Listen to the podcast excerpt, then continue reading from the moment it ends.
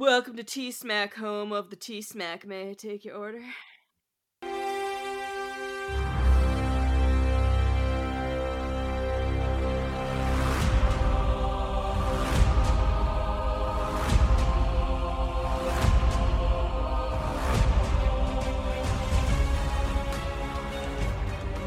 Welcome back, everyone, to another episode of Talking Smack, where we talk superheroes, movies, animation, comics, and much, much more. I'm your host, Josh Scar, and joining me, pretty much as always, Alex. Is it time we just W the co-host? I'm being promoted. No, I, I, I didn't Yes! say promotion. I didn't say promotion. Oh, just said, is it time we just W the co-host? You're still stuck in my basement. I'll take it. Oh, thank God. The renovation's almost done. I don't know what I'd do if I got it moved up to the first floor. well, you might have heard a couple other voices joining us this week. Uh, the first one you might have heard is Antonio from the Cult Worthy and many other podcasts. Antonio, how you doing? Uh, great. And I just realized this is my first time actually being a guest on the show instead of just little clips and inserts of my voice on the show from past reviews. So Oh, my I'm heart really hurts, happy. Antonio. My heart hurts because you've forgotten about our GI Joe Origins Snake Eyes episode. Oh my gosh, you know what? You're right. And we also did we also did uh the movie with Matt from Decaying with the Boys, the Upgrade, yeah. Upgrade. Yeah. Okay, well let's put it this way. This is the first time that I've been on the show with other co-hosts of your show. So it feels new. there you go. Well, again, he's recently been given a new title. It's not a promotion; it's just a new title. Mm-hmm. But yeah, officially on with the co-host, the co-host of Talking Smack, I suppose. Uh, but the other voice you might have heard is Slade from the Game Club Pod in between two pods. Slade, welcome back.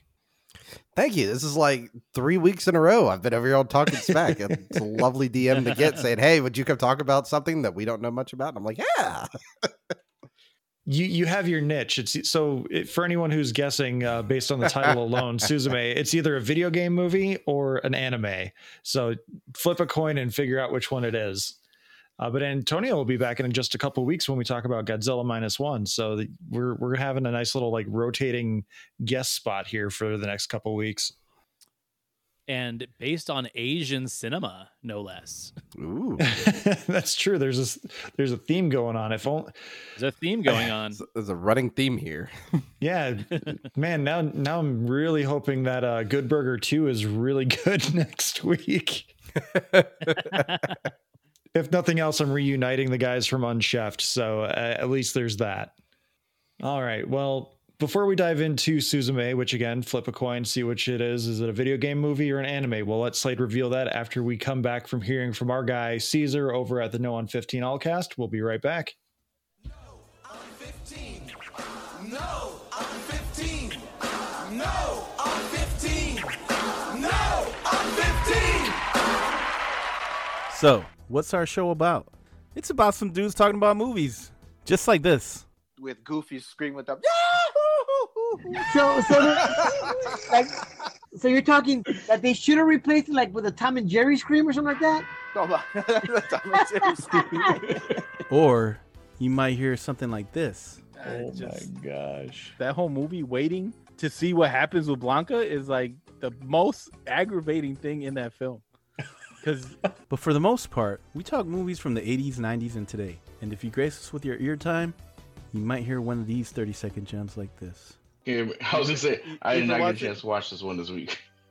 give it to him anyways. Let Let us give, go we're gonna give it to description Ebert anyway. You ready? I'm gonna give you this. No, I'm gonna no, give you the 30 second review of uh, Tron Uprising. All right.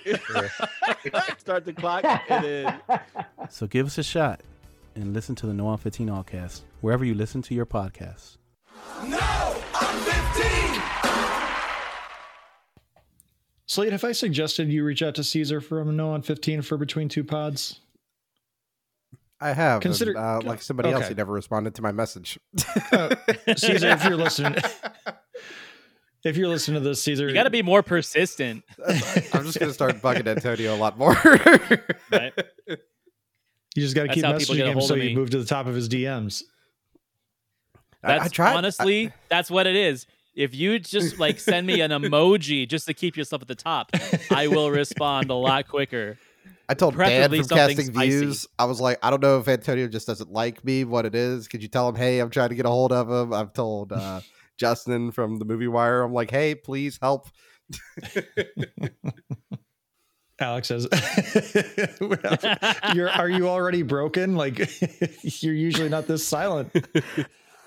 I'm just trying to like figure out like, do I just want to be a spoiler in there and just send emojis so I get to the top, even though I have nothing to talk about?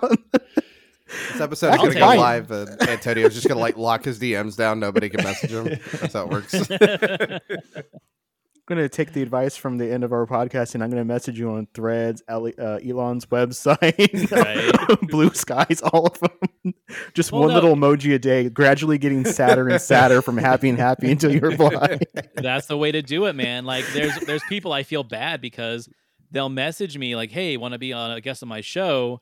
And then in my mind I'm like, "Oh yeah, totally." But then I don't send it, and then like months will go by, and out of nowhere I'll get a text saying, "I guess not." Then I'm like, "Oh shit, I, I completely forgot. You should have bugged me more. I would have said yes." What were we talking Oh, about that's before we started recording? Slade about ADHD brain, yeah, ADHD brain. Yeah, yeah, that's or you just or you just be super popular like Antonio and just have everyone fawning over you. busiest man in podcasting. Seriously, Well, it's a combination of those and then like the Russian sex bots on Twitter or X or whatever it's called. That's what's one's getting me the most lately. I I const- we get on the the game club we get the uh, hey we could promote your podcast. Do you want to buy this many followers? And I, I can has promote podcast for you today. yeah, Very some- lucky. Happy time. Sometimes we just have like a conversation with them, but what we say is just nonsense back to their like question. Yeah, we're we're recording on a Sunday, and uh, Dan from Casting Views just post uh, this morning posted the episode that I guested on about uh, rent free sports moments, and within five minutes of that episode or that tweet going live about the episode, there were two sex bots just like liking and sharing the post. It's just like, wasn't Lonnie supposed to take care of these bots? Like, wasn't he supposed to get rid of them? Yep. I had a debate about that the other day from someone who loves Daddy Elon. He's like, yeah, Twitter's such a better place. I'm like, yeah, then how is it that I have like literally 20 sex bots a week in my DMs and all over my page? I, I thought that's what was the the problem was the bots, but now I'm like lousy with bots. Well, now he can say the N word on. Twitter. Confused and that you he guys- can- Yeah, that's true. All right, so Suzume, right? It's an anime, by the way, to answer Josh's question earlier. Then Are we pull us talking to about this? back in. I- wait, wait, wait. I'm trying to figure out. I, I thought you guys were being happy about the sex bots. no, because they want you to pay. Oh, it's paying. Oh. I thought you were like, man, I got like 20. I can only handle like five at a time. I don't have that kind of cash, man. Oh, okay. Or I don't have that kind of Dogecoin or whatever the hell it is. got to turn my Bitcoin into Dogecoin into Electrum so that My stock in Tesla's worth dick now, so I got nothing to trade. All right. So what I'm getting at is Lonnie sucks. Let's talk about something better, which is Suzume. As Slade alluded to, it's an anime by uh, Makoto Shinkai, who also did Your Name and Weathering with You.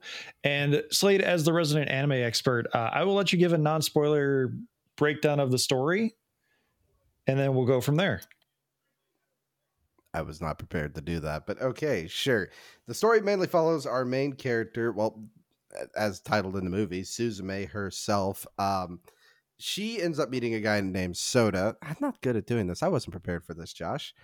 Uh, Soda's job is to shut doors that release essentially like a giant worm that causes earthquakes and destroys places, cities, and could technically destroy the earth. She ends up meeting him by coincidence, and she thinks he is the handsomest thing in the room. But let's be real, kind of is. Uh, follows him to an abandoned place, finds out what he does, accidentally releases the original seal for the doors, a little cat named Daijin, and uh, has to go on a quest to shut more doors and seal them up. That'd be my quick, no spoiler version of it. Yeah, that's pretty much what the trailer shows us. And there's a chair. and there's a chair.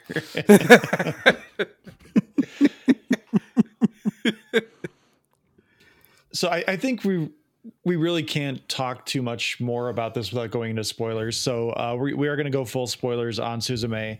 Uh, it's a movie that's technically been out for like two years globally, uh, but just came out in the U.S. Th- earlier this year and then hit Crunchyroll uh, just this last weekend.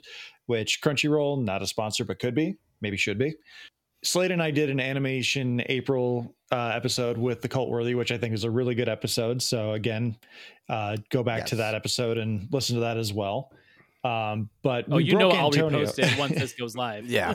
yeah, Yeah, it was it was great. We watched uh, Your Name, The Lensman, and Sing a Bit of Harmony, and all three very good.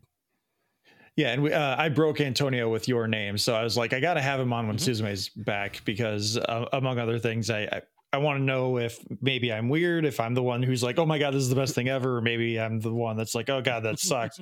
Let's find out what this is like, and if if I have the same feeling as everyone else. So let's let's just start with uh, initial impressions. Um, Alex, you haven't been saying a whole lot just yet, so uh, initial impressions on Suzume.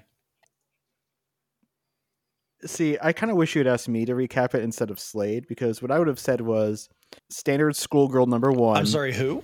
Her name is Suzume, but she's standard schoolgirl number one. No, who re- who did the recap? She then runs into. Oh my god, that's right, Archibald. Thank you. Archibald, Archie. That's right.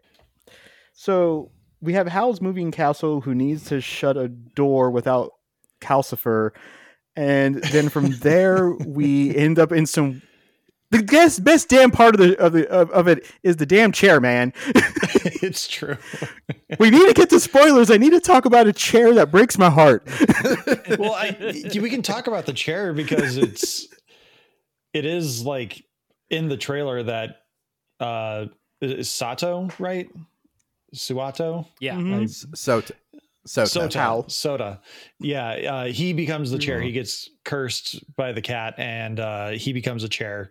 Which again, that's in the very first trailer. So like that's part of the hook of the the movie is that Suzume has to become what is called a closer for someone who shuts these doors and prevents the world-ending events. I guess. Not I wouldn't say all world ending, but a lot of them were like massive earthquakes. You know, they could hurt or Natural technically, you know, disasters kill a lot of people. yeah. It reminded me very much of what the Earth Stream from Final Fantasy VII. Mm. Like that's Yeah. that's Uh, where I'm I losing all of went with it. I was like, oh, and it's escaping because you know Internet. humans and the are in the Earth and shit. And this closer, which I think is the coolest part, is the fact that this guy, uh, he's like his comes from a generation after generation after generation of closers. Uh, they just go around saving the world for hundreds and hundreds of years to me that was my favorite part of the movie where it's like okay i can get behind that mythos for sure Yeah, the lore is really interesting. Uh, I would have liked a lot more on the lore. I'm s- I, I admit I am not as well versed in anime as as many people. So when I was after I had finished it, I was reading reviews on it and stuff like that. And I wonder if I'm going to have a backwards experience because apparently this movie is somewhat derivative of his last two movies. They say it explores a lot of the same themes, a lot of the same you know, Yeah. boy meets girl and expe- exploration. So I really wonder if I'm going to like this movie more than the others instead of apparently most reviewers like the others more than this one because it's like this is the third your, your third attempt at the telling the story, dude. Yeah, I thought it was really good overall. Um, like I said, we could talk about the chair because it's one of the best things in the movie. To be honest, yes. the way that it actually takes place, it's kind of rare in anime a lot of times to see like stuff take place like in current day. You know, everybody has smartphones, cars are abundant, and just a lot of modern structures that you'd expect to see around or there. Which is it's, it's better than you know the stereotypical like oh 700 years ago or whatever stereotype behind it. Uh, I I really enjoyed the whole movie though, and uh, once again, the bastard made me cry,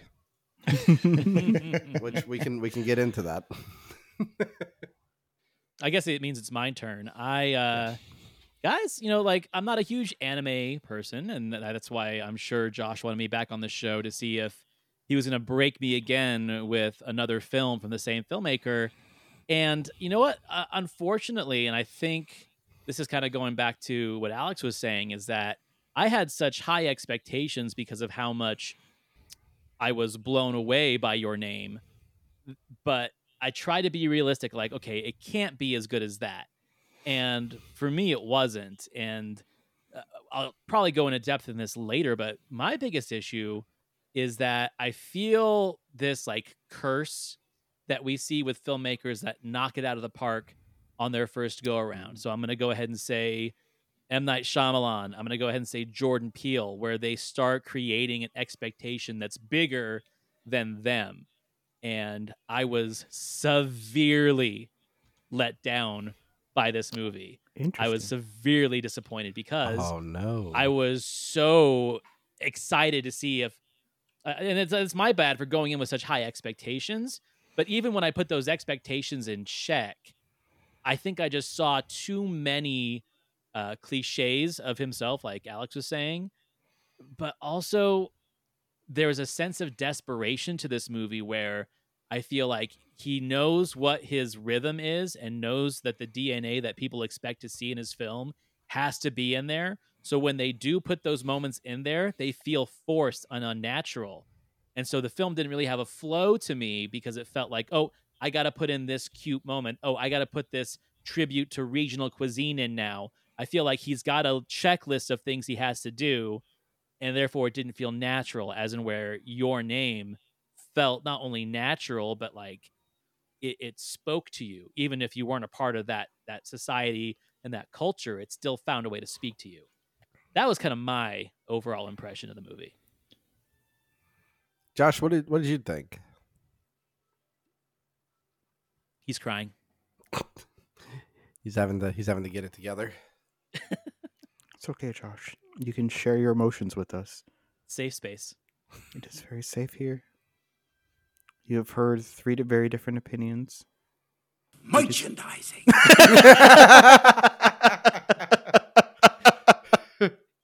You need a soundbite that says "sex bots." He's still gathering. I'm about to say, eh, can anybody else not hear Josh? I can't hear him. Okay. Did he fall off? Well, he has control of the soundboard. Do you think Josh turned into the chair? Oh my gosh, what if he did turn into the chair? Oh my gosh, he's he's actually turned into the chair. And that is why we can't hear him currently. It's only got three legs and he can't reach the oh, there's a- soundboard. Uh, oh, there's Yeah. messages. Nope. No, we cannot hear you, Josh. We heard merchandising. So my opinion is, I'm, I'm like one foot inside the same boat as Antonio. I, I found found it a little hard to distance myself from Makoto Shinkai's uh, tropes as they have become through three movies.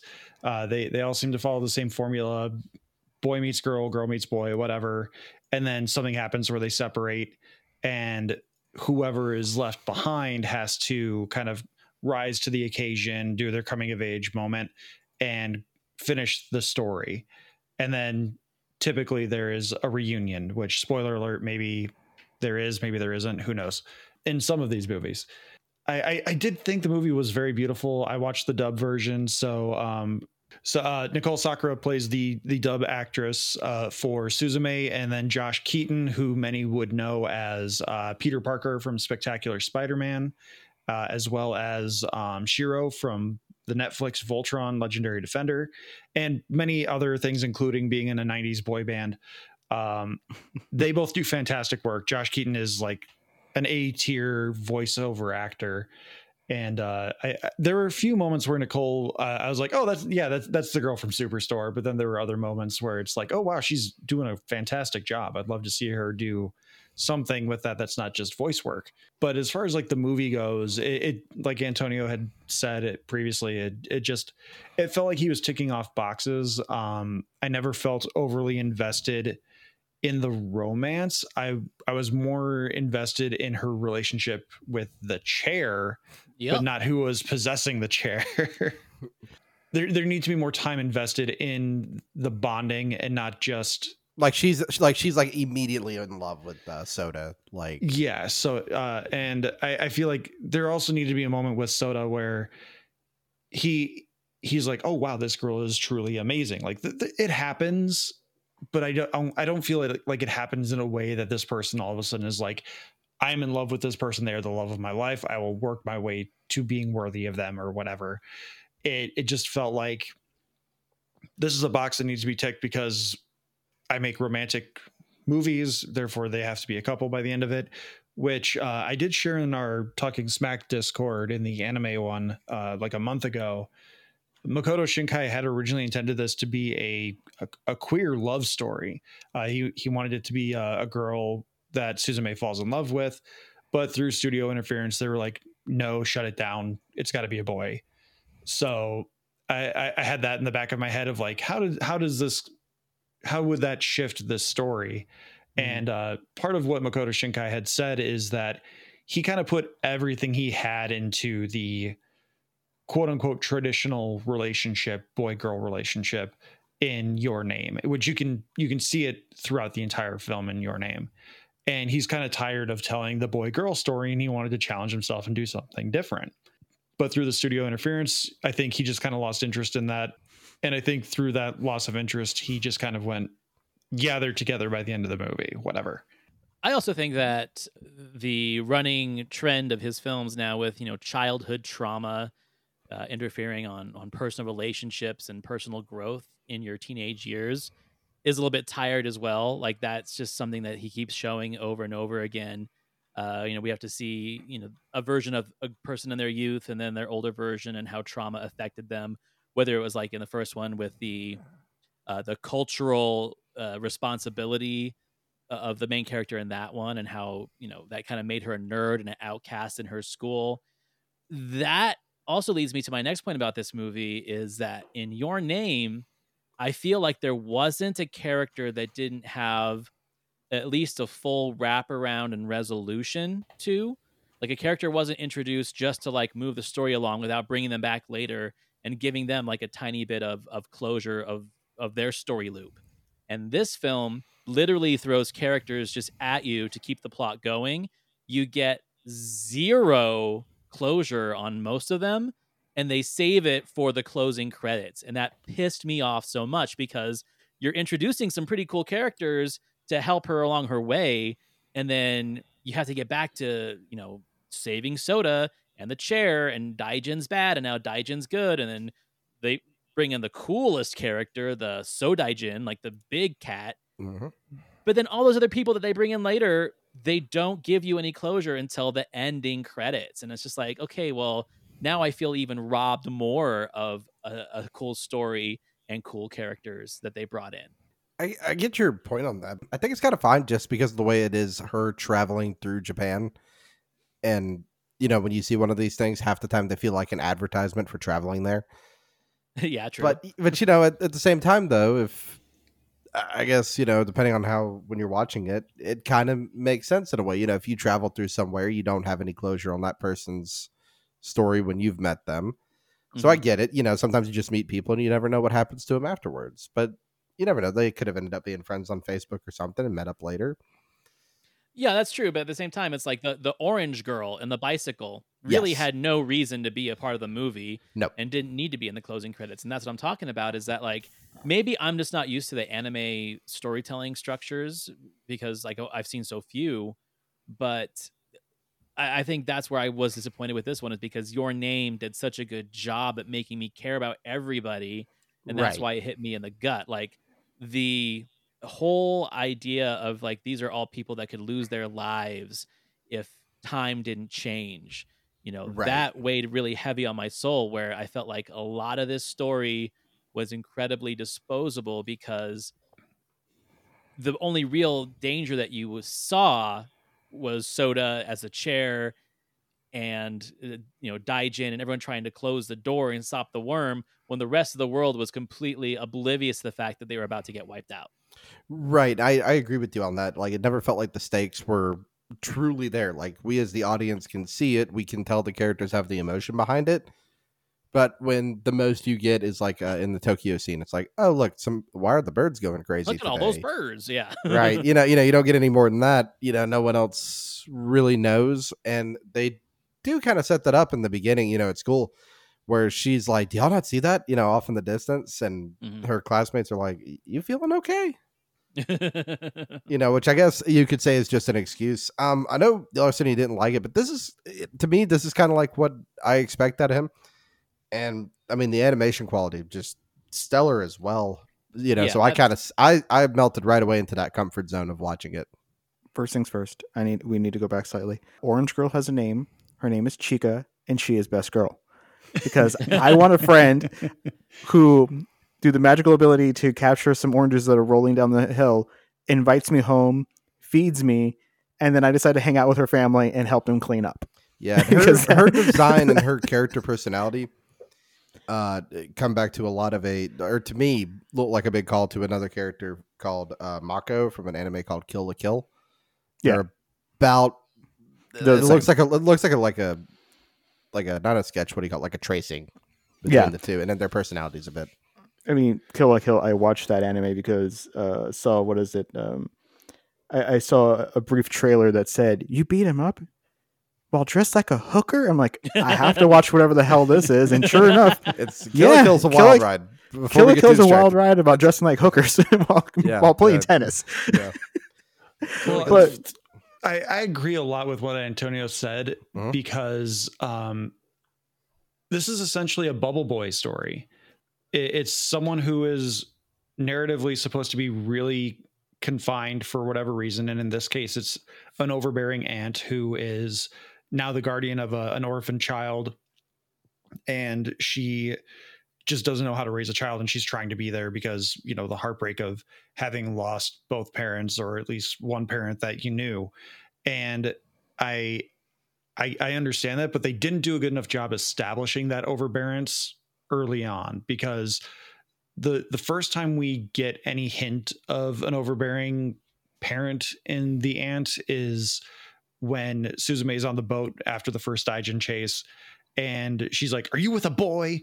And like, oh, but like that's not even like overbearing in no, that, that moment. It just seems like standard parenting, really. Like, what do you mean you're spending the night at your friends and you didn't tell me? Where you? Why haven't you came? Like, none of that seems overbearing or like her staying on top of every you know little detail of her life. No, and an earthquake had just happened, like a 3.7 or 4.2 or whatever it was Right, that which- hit the city. Yeah, which is low on the scale, you know. But still, you know, like, hey, why haven't you came? You know, are you sure you're okay? Yeah, you didn't even call me. I was trying to talk to you like, and make sure you were safe, and you didn't answer at school or here. What's going on? Yeah. yeah, I, I think they missed the boat on that one. No pun intended. Yeah. uh, b- I think they needed to establish that relationship a little bit more before they literally just threw us into this story where Suzume is riding her bike to school and she sees a boy and she's just like, okay, time to go on this adventure. And Right. it, the, they there needed to be like a 10 minute prologue where it, it just it establishes that Suzume is feeling choked in this relationship with her aunt as well as just like the day-to-day routine. And i think that it, that would have done a lot more for the narrative because at some point later on in the movie we get to the point where they they have their heart to heart and suzume just breaks and she's like it's because you're smothering me I, I can't breathe when i'm around you because you're so overprotective. And it's like whoa that came out of nowhere. Like what the hell? Like that's new information for us. Yeah, I I think too like they maybe it's something that was lost in translation because I watched the dub version too, where you know there definitely is that foster child stigma that she wears that suzume wears that they don't really sell too much. You know, they really want to talk more about the trauma of of how and why, like the cataclysm. That's that's what these movies are about. Is something big happens, whether it's a tsunami, and yeah, I guess it's all kind of based on relevant things that have happened into that country. So that probably plays better to that audience. But that's one of the things I thought too. Is like, okay, so I get that there is that foster child stigma that she has. And this might sound like a little weirdly progressive on my part, and I'm a progressive, but there is something about this movie that bugged me. And then I thought about your name, and that's the fact that I really can recognize now because I've seen just so many films and so much TV where you can see when a, a male director and writer has a desperation to write a relatable female character, especially a teenager. And sometimes it works and sometimes it doesn't. And this is a situation where I feel it doesn't because he is literally writing Suzume as if Suzume was like his manic pixie dream girl that he was obsessed with and the way that he would want her to act in his world. I think why I was more impressed by the character development and writing in your name is because that was more about like the family tragedy, the family dynamic that was going on there with the whole cultural thing. It's easier to write a story about not being accepted because of you've got the crazy parents and grandparents that want you to keep the the traditions and like your dad is the principal or something. I can't remember how that whole thing He's went. the mayor. The, mayor. But this film doesn't do that. Instead, it's the childhood trauma of losing a, a parent, a family, and then writing these developing feelings as a teenager, which are so stereotypical that you can obviously tell it was written by a dude. And normally I can let it go and it can just, you know, blow right past me and not affect me. But this time, it, to me, it was so noticeable that it actually kind of left a bad taste in my mouth. I, I think that actually raises a really good point that I've been trying since I watched the movie last night is that, and you mentioned it earlier, Antonio, it's not fair to gauge this on the expectation or just like the feeling we had with your name. Like, right. It, it is kind of the guy's fault for making a masterpiece. And like it, you, you kind of have an expectation now, like you were saying, but the dude also is allowed to tell the stories that he wants to tell. And I think this is an interesting story, but it does feel very cliched anime where it's just like random shit happens, but great visuals and really cute characters. See, i i would say that like I actually I mostly bought uh, Suzume as a character because she had her own form of agency. Like they really cut very quickly out the whole like the chair is like I'm just going to do this on my own, and the and it's a hard cut to her dragging him like no I'm I'm with you I'm carrying you. This is what this is what's happening, and then I like that she quickly was able to encapsulate the dredging up of the memories and feelings of the areas around her and to do the whole like door key locking thing. He just had to do the whole ritualistic uh saying stuff. I actually really like that really like that and i liked how her earnestness people around her kind of easily took her in and wanted to help her on her way. Mhm. and that was that was her doing not the chairs doing. But the my my issue is that it does feel like a blundered mix of greatest hits of anime. Like I, he looks like Howl. I immediately saw him like that's Howl. the her journey very much reminded me of Spirited Away, which is I am doing in the mm-hmm. bathhouse scene now, and I have this thing to do now, and I still haven't quite figured out everything, but I'm just gonna um, push along and do stuff. And of course, I knew it was gonna happen, and I giggled, but I saw it coming a thousand miles away. If a chair has a face and is a guy, she's gonna sit on it. I was waiting. I was waiting for someone to say it. Yeah, but I- I it's di- not just how. It's not just the action. It's how she does it, and it's the little Yeah. smirk that she gives, breaking the fourth wall essentially. which again is he wasn't trying to get her to sit on his face. She really wanted to sit on his face. Well, it made me laugh that it made me laugh that just before that he is a chair who is literally sitting on a chair in the corner. Yes. that that made me laugh. the I I had to like pause for one of the chair bits because I was wheezing with laughter, but she's buying like a ticket for a train. And Mhm. she's holding him by like the leg of the chair, Yep. just like by her side, and I don't know why that visual is just so funny like to like me. holding a toddler's hand. yeah, yeah, like holding like Yeah, it a was toddler, great. just holding by the leg. Well, see, that is also part of my thing where it feels like a, um a, like a blended mix of greatest hits of anime because that chase scene at first with when he gets turned into a chair and he's learning to run and the, and the Daijin, that music is Cowboy Bebop. Yep. You cannot tell me that they did not just go, okay, episode five, cut splice that. Let's put some action in here and play Bebop because I was like, it, it was so tonally different than the rest of the movie's emotion that that sequence. Now that is to say, like I, I did enjoy many aspects of the movie. Like I like that each door was different and that the doors are tied to. I, I do like that the doors are tied to emotional places of power, of emotional integrity and power that are that were lost from previous things, which is obviously something Japan deals with with their various tsunamis and earthquakes and disasters that have happened throughout uh, throughout their history. And I really like that.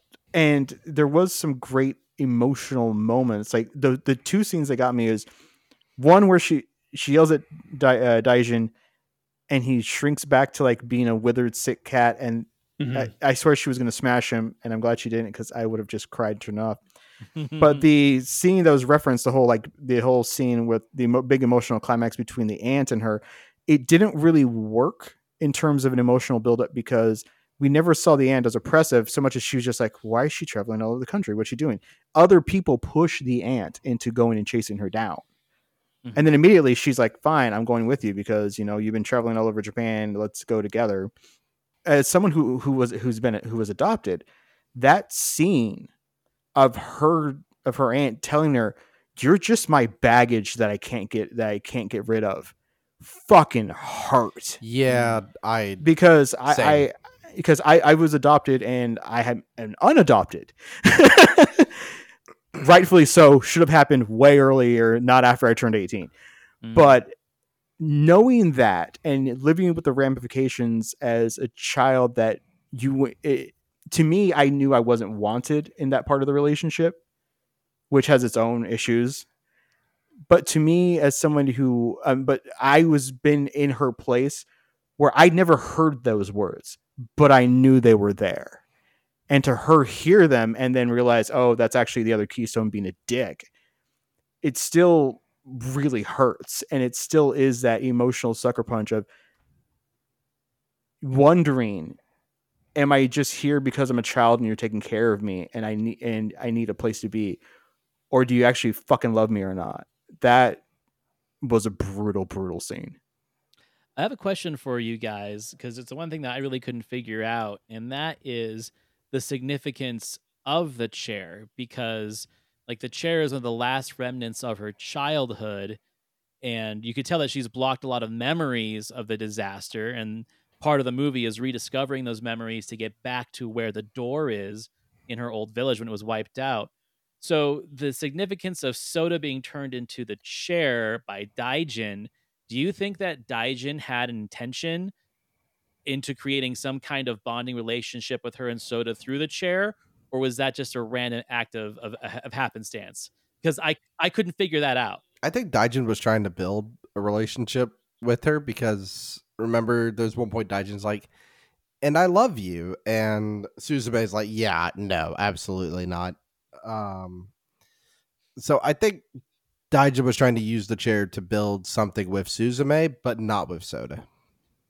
I agree. I and that's another part of this movie that I feel like there's something missing in the story because they they want to throw a curveball at you, but they they don't do a great job of it because Daijin is so like ambiguously cute and somewhat naive that like every time they speak you're like okay it's important I need to listen and it's saying you and I are going to be together. So it's like, okay, and you haven't given it like a weird, creepy voice. It's a kid voice, so therefore it is creepy in a way, but it's also kind of innocent, especially in the way you're presenting it. So it's clearly just naive in the sense of like, oh, I love this person. I'm going to make them love me in whatever way I can by showing them these doors and whatnot. Did I? Yeah. Okay. I thought you guys froze again. I was like, oh no. No, no, no. Now I was thinking about the other thing is you don't get to know much about the other cat either. Yeah, you Other don't. than- and it's Yeah, he just shows the fuck up and I'm Other- like, okay. But what makes me curious is that Daijin was trying to build the relationship with Suzume, right? Yeah. Did the other, I guess the other cat had some kind of really personal relationship with the uh, Soda's grandfather, who we see in a hospital bed. Mhm. So did Daijin want the same thing with Suzume? I guess that's what's trying to be implied there. That's how I Well, took so- it. Yeah, because they also throw another red herring at you where uh I think it's like right when they're trying to stop the the worm in Tokyo where Daijin tells Suzume that she is the keystone. So that also threw me for a loop because it's like, all right, so now that she has interacted with the keystone, Daijin is essentially just a manifestation of her purpose now, and now she's the keystone, and then they don't really do anything else with that. other than the fact that she is the one that can go into the ever after to get soda. It like I, this is I, I think it was Alex that said it earlier. This does feel like two movies that they've squished together. Because I would have loved to watch the movie just about Soda being a closer and traveling around the world and closing these worms doors and shit like that. And then I would love to see just this relationship between Suzume and a chair traveling the country. Like those two movies work for me. And then when you stick them together and have to like force plot drivers in there that don't give you a real explanation later on, that's where it becomes distracting. That I think like, you know, the majority of us have at least said once or twice where, yeah, there's something missing here or there's something extra. And whatever it is, it just disrupts what this movie I think could have been. Yeah, I think you mentioned it earlier, Antonio. There's there's like a built-in lore that they just decided to completely gloss over because like the the history of the the closers is immediately just like here's a book here's some Right. things that happened Right. and we're gonna move on and like i want to know more about that I, i, don't need all these side stops I kind of took it as, as one of those like you're left to kind of fill in the spaces, but I feel like there's too many spaces and not enough prompts for me to be filling in on my own, if that makes sense. Right, which is like my point where I said how your name did it so well is that Right. characters that may have seemed insignificant in the first scene come back and actually have a pretty big story to tell of their own, and this didn't have that. And we didn't need the roommate with the cool car unless we just needed a car. yeah Well, fir- first of all, but- first of all, you don't diss that car. He he drives a manual. All right, that's a that's that's a proper car. Let me tell you. and it also it allowed a lot of joke with the broken roof the the Right. broken roof uh, so there's a bit where the car like crashes into like a field essentially and then the roof finally closes and it didn't like work during the rain that got a good chuckle out of me because even though like he just crashed his car it's like oh cool the roof is fixed but then the door falls right off. yeah That they So- didn't apparently duct taped all back together for the end of the movie for the drive Right. back. duct tape fixes everything even in Yeah. japanese culture um so i mean we've we've basically moved straight into spoiler territory but let's let's just go Let's say we've been no- deep in spoiler territory Yeah, we- Josh. Let, let's let's just say it out, outright at this point like full on spoiler warning but uh before we move into that um let's let's give the talking smack ratings before we go and alex i forgot you last week so let's start with you would you say that suzume is a must see or pass I really, really like the chair scene, so watch it. it's a must see. I love that damn chair chase scene. slade how about you Uh, it's it's a must see. This is one of those few times I think where you can get the non-anime people in to watch a movie and you know maybe tempt them into watching something else. The visuals are beautiful. As you've been listening to say, I don't think the story is a knockout in you know whatsoever, but overall it's good enough little coming of age story. Uh, it's a good you know keep you entertained and everything. So yeah, it's a must watch. antonio Okay, so shameless plug for my future podcast with Justin Henson from the Movie Wire. One of the things that we talk about in each episode is that I don't like to consider myself a film reviewer or a film critic because I think a film has to be seen more than once to truly understand what it's trying to do. I mean, some films will blow you out of the water right away, and that's great for them. But a film like this, I'm going to give a must see because it challenged me and I don't think I figured it out yet. So I will watch it again, probably a couple more times to truly figure it out and see if my instant uh, critiques and hesitations about it are warranted. If I didn't think it was worth it, I'd give it a pass. But I think it's worth it, so I'm going to give it a must see. it's going to be a must see for me as well. I, I agree with what Antonio said. This, this is maybe a movie that just needs to be seen multiple times where you can catch little breadcrumbs and pick up on little things that you might have missed just because you didn't know what the story, what or where the story was going. But with that, let's talk about the chair. I mean, that's as much as this movie is about Suzume, the chair is just such a huge thing. And Slade, I know you said this movie broke you, so let's uh, let's dive into that because the chair plays such a big part of it. Well, it wasn't the chair that ever broke me. Um, kind of, I, I guess, like Alex. You know, I'm also a uh, an adopted child, and it was the end that is what broke me when it's adult Suzume confronting young Suzume. That's what ended up breaking me. But to get into the chair, Yeah. to get into the chair though, I really enjoyed uh, them using social media at 1.2 track Daijin, but also noticing trending as well was the chair running around and them being like, "Oh God, we can't let you just run freely." Um, because you know that's how it would be. You know, when something cool happens like that, you know, social media blows up with it. They even had like a really bad YouTube thumbnail in uh in like the little fake Twitter scrolling. Another point that was really fun as well, Well, you know, sorry, sorry, Slade. Weren't they using Line, which is an actual social media platform? I mean, you might as well call it fake because I don't think anyone in the states really uses no, it. no one uses line, but well, no, I it looked it didn't really look like well. Anyways, what I think what line is supposed to look like, but uh on the other half of it, though, you know, we talked about the chair sitting sequence where you know Soda is essentially uh transferred into the chair. His consciousness is, but he's still able to like move and run around. Uh The chair was built by Suzume's mother. Uh, it's missing a leg. We never really learn about how the leg got lost, and it never gets returned either. That's another thing where Antonio was talking about a rewatch is worthy because maybe it's told to us, and I missed it on Mhm. the first watch. But there's one point she tries to sit on uh, Soda in chair form with the kids, and he's like, "Absolutely not." But then she gets away with it later. Which there's a little knowing grin. It is a little fourth wall breaky, but the whole time it's. I think it's good. I really laughed uh, at one point where she's describing her aunt, and she goes, "Oh, she she's forty, but she's really pretty." it's just like, thanks for the clarification. That is exactly something what a teenager would say. Right. But okay, so speaking of weird, the aunt and weird things that bothered me, her makeup when she shows up to confront Suzume in Tokyo is really weirdly distracting. Like she has this bright purple lipstick and she's fully made up, which she didn't look like that when she was at the office. And her friend convinced her to go like, "Hey, you know, you have her access to her bank account, see where she is, and be sp- and spending stuff." So, did she go home, shower, change, put on makeup, and then take an, a train, which established she's like Tokyo's like a day and a half away by boat or maybe faster by train, to then find her? Well, you got to dress up to go to the big city. Yeah. Yeah. Okay, I just was like. Because I fully expected like the whole rush from work, wearing the the lab coat she's wearing and all like looking all Right. fussy, not the whole like I'm ready to hit the town and bring you home. Well, she got to. She has to meet the dude with the cool car. You know, she needs to dress up for him a bit. True, which is that's where I thought it was going. Was just like she's forty but really pretty. Here, young man, you can date her. Who's the roommate of my love interest? Who owes him money? Oh wait, no, I owe him money. Yeah. but he forgot, so that's fine.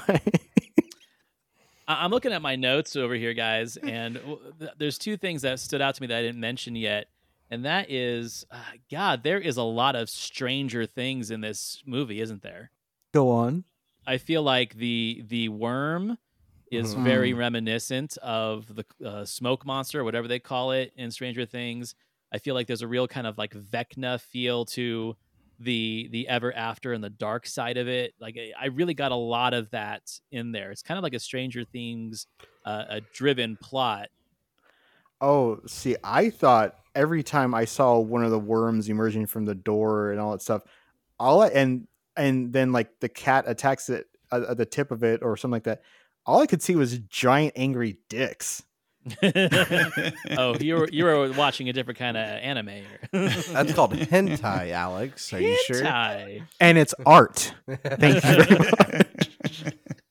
I can see where the Stranger Things like parallel comes from. I didn't think about it at the time, Antonio, but now that you've brought it up, And then the other thing that I wrote down that I you know, we kind of talked about how the film struggles with with pace and stuff like that, but I feel like they overstayed their welcome with the amount of times they had to close a door and save the world from these worms. Like I, I wrote down, okay, the third worm is enough. We don't need any more worm closing. Like I I felt like we were repeating the same action over and over again, just like uh, increasing the severity of the worm and the door. But at the end of the day, it was pretty much the same scene, just done more extravagantly as the time went on. I could see I, that. th- I think they could have they they were leaning towards something because I think it's the the second one, maybe it's the third one where they're at the Ferris wheel and she she tries to she gets like lured in essentially she she's tempted by something and she gets like taken into a trance and that's something that it again feels incomplete because that seems like something that should have been brought up a little bit better in the sense of like this is something the worm can do. It can put you into a trance. It can lure you with a temptation of something that you want to know eh, or that you you want to have in your life. And they just never really go into it. It's just like that and i think that's also the moment when soda is like oh man this girl's amazing. I think i love her. And it, it- it's such a weird just imbalance of yeah what's happening in the movie and what the movie is trying to tell us at the same time Right. I, I think his tone shift there is a little weird as well. But I think to me, what is trying to be implied is that if you give in and go in through the door, then, you know, she was seeing like, I guess, the comfort and everything that she had always wanted. And that was the temptation of going through the door. But if you do that, then you're basically saying, hey, my happiness is worth all these other people's lives. lives. yeah. Yeah. Um one thing that i i think uh, this is i think this is in the trailer as well um but in the final worm f- is the big worm fight in tokyo before they go to uh suzume's house and they have the big final confrontation in the ever after there's that shot where she goes after soda and she grabs the leg and then she just shoots up into the air I thought that shot was absolutely beautiful. It's it's not. e- It seems like it's not even a frame, but it's just such a cool shot where she's jumping off the bridge. She t- ma- it makes that leap of faith, grabs the leg, and then she just goes up in the air. It's such a cool shot. Yeah, such a cool. Moment. Agreed. there was one moment th- i think like to me the best shot it's not even like anything really important it's just showing the passage of time in the movie but it's just watching the clouds go by and like the day you know uh dawn the dusk shot that's in there Mhm. it is hand drawn so well like it almost blurs like reality a bit Yeah. Oh man. I yeah. I haven't really talked much about the animation. How much I loved it in this movie, especially the scenes of action and like. There's moments of I'd say forced and unfocused perspective Mhm. during the action scenes and high paced scenes. I, I don't think I've and I don't watch a lot of anime, but that is something that only anime can capture. And I was I was blown away by those moments for sure. uh, Makoto Shinkai, uh, y- there's the Disney look, and then there's the like, you can call it the Shinkai look. Like he he has settled in on his aesthetic, and it works so well. Y- You can go from your name to Weathering with You to Suzume, and like while the look is consistent, they're all visually distinct from each other, but they have like that common blue, purple nighttime sky and everything.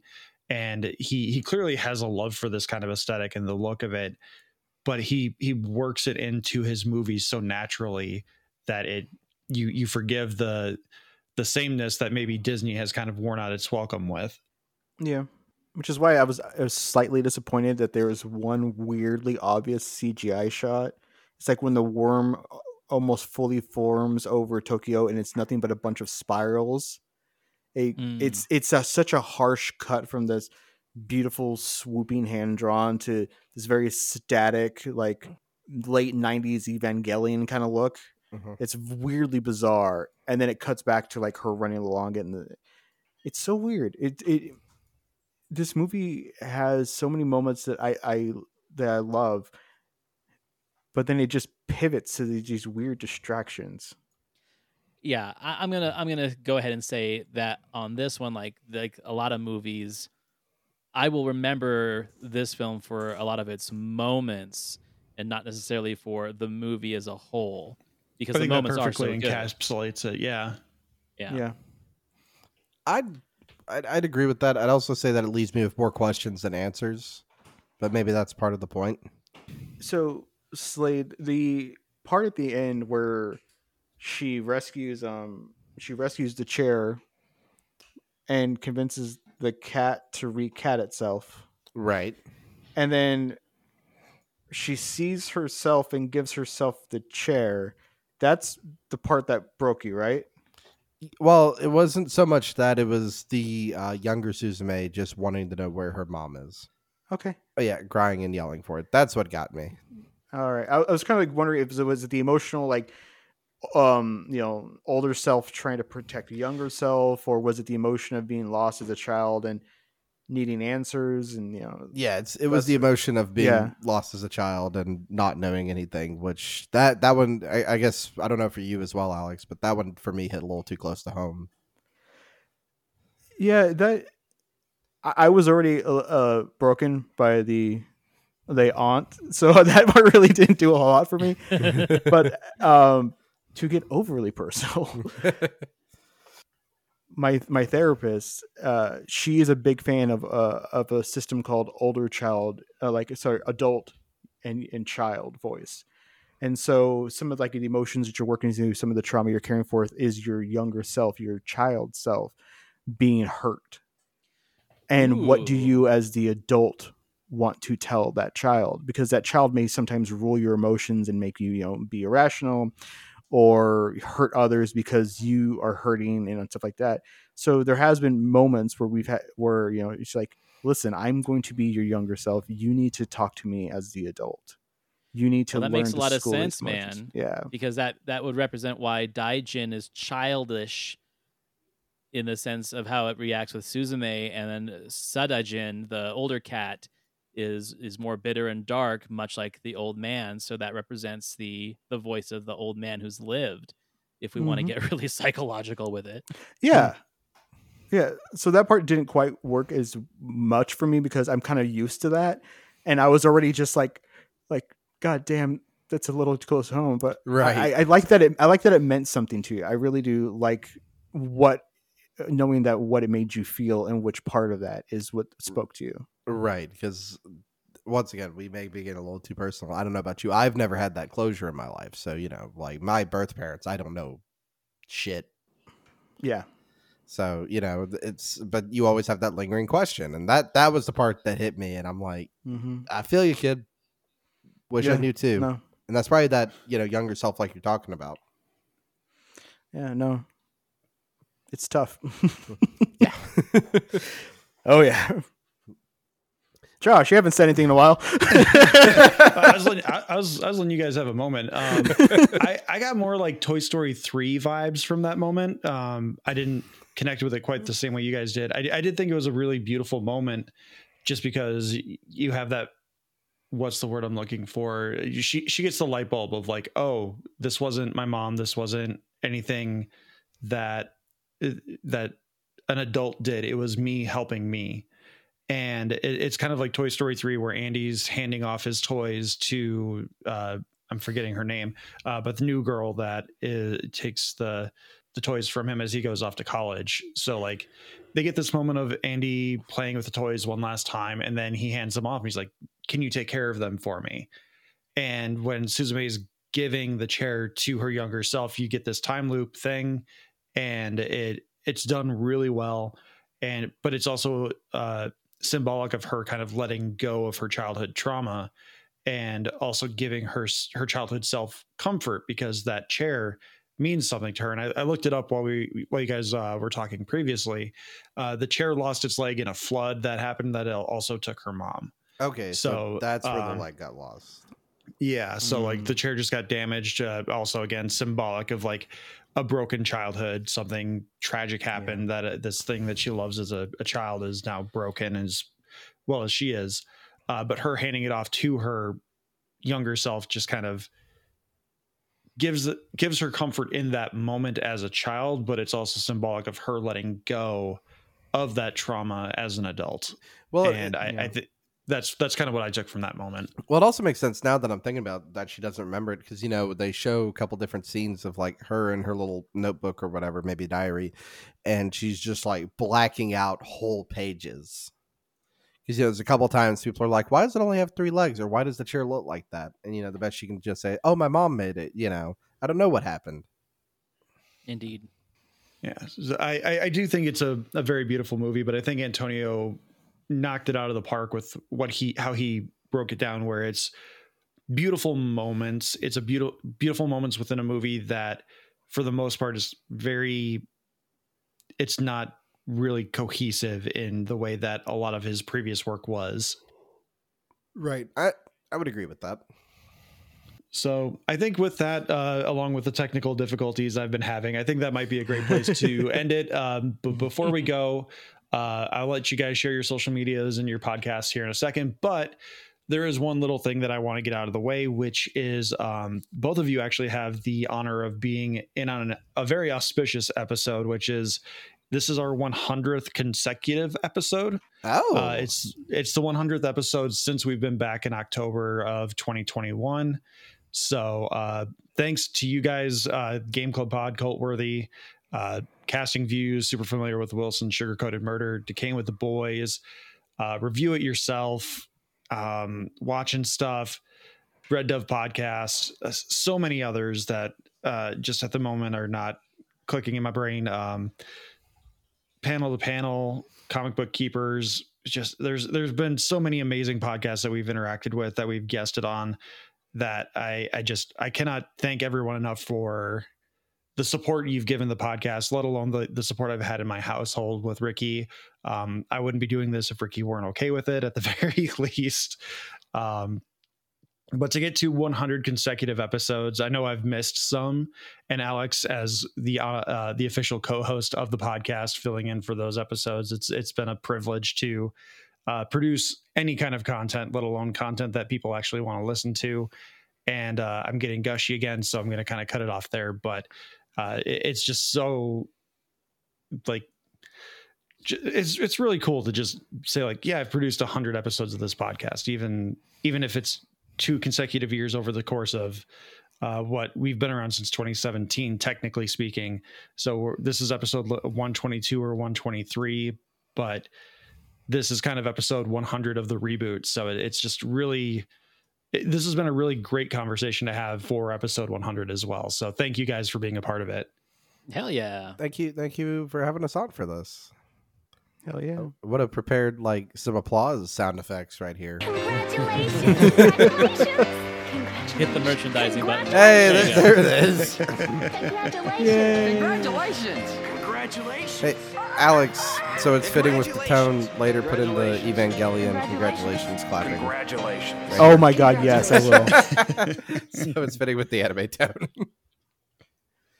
but uh let's get on with the uh Merchandising. and antonio please please let everyone know about your podcasts and where they can find you on social medias Absolutely. So the podcast you would be most familiar with if you listen to Talking Smack is the Cultworthy, where uh, I bring on a weekly guest and we talk about obscure films, cult worthy cinema, and undiscovered gems. I also have the MILF and Me podcast, which is a podcast about dating in your 40s, relationships. Me and my co host Diana just pretty much talk shit on society for 45 minutes. It's great. That's got a YouTube channel. And don't forget, I've got a new podcast coming out in January. I will give you more details about that, but you can find all of my links on thecultworthy.com. Save yourself the trouble of going from one social media site to another. Just go to thecultworthy.com. Okay, not to inter- uh, interrupt you, Slade, but uh, Antonio, did you hear our episode where we promoted the milk and Me, and then I just started randomly interjecting random titles you guys have had throughout the rest of the episode? yeah, you're not you're not in our uh, our little side chat, but I was like, uh, thanks to everyone at Talking Smack for giving me like 20 free plugs that episode. My favorite was your interjection of, well, um, that would be something found in the MILF and Me episode Kinky Winky. Slade, where can we find you? Uh, you can find me most places at Slade Plays Games. You can find me at mainly the Game Club podcast, where once every two weeks we review a video game, not too dissimilar to a book club. You can also find our friends here from Talking Smack on an episode I did with them of Between Two Pods. It's like a really long AMA. Alex is only there for half of it. Yeah thanks riverside. Not a sponsor but don't want it. No i'm just kidding. I love you guys. Um it's my internet that's causing problems this week. Uh, antonio we'll see you in a couple weeks for um godzilla minus one. Next week i will be reuniting unchefed for a sequel to our good burger episode where we talk good burger 2 um, alex as the co-host should be there as well unless something crazy happens but on top of any of that before i I'm trying to multitask and I'm not good at it. I'm trying to find my my correct outro button. There you are. So please, among other things, Alex, hey, let's do this since I usually let Matt do it. Plug our Discord. You're on mute, buddy. You're you've lost the co-hosting gig. Ah, damn it! I knew it. Join the Talking Smack Discord. It's fun. Uh, Matt will ramble on about things for you over there. I occasionally pop in. Joey's over there from the Game Club podcast, if you like him. Uh, you can find all their talks uh, socials under Talking Smack. Look for the yellow and red icon. Talking Smack Pod, Slade. Talking You you Pod. almost had the co-hosting gig locked Oh, in. I but thought you- I you thought I was going to that up. replace Alex, but never mind. Uh, But it's like so almost eloquently try to tell you, you can find us at Talking Smack Pod on all social media platforms, including Blue Sky, Instagram, Threads, Hive Social, Post News, Facebook, YouTube, TikTok, and Lonnie's website. Email us your thoughts, questions, comments, concerns, reviews at tsmackpod at gmail.com. Thank you to Leo Allen for the musical themes. Alex, who remixed the theme this week? Antonio did. That's why it sounds so good. there you go. You're welcome. Thank you, thank you to Beppo for our original avatars, Retro L Studios for our Ricky avatar. Please like, subscribe, rate, review the podcast on your podcatcher of choice. It helps us out greatly. And most importantly, thanks again so much, everyone, for listening. Take care. watch Attack on Titan. That's over, Slade. I know it's sad. We will be doing a, a final two episodes episode. And of course, watch Star Trek.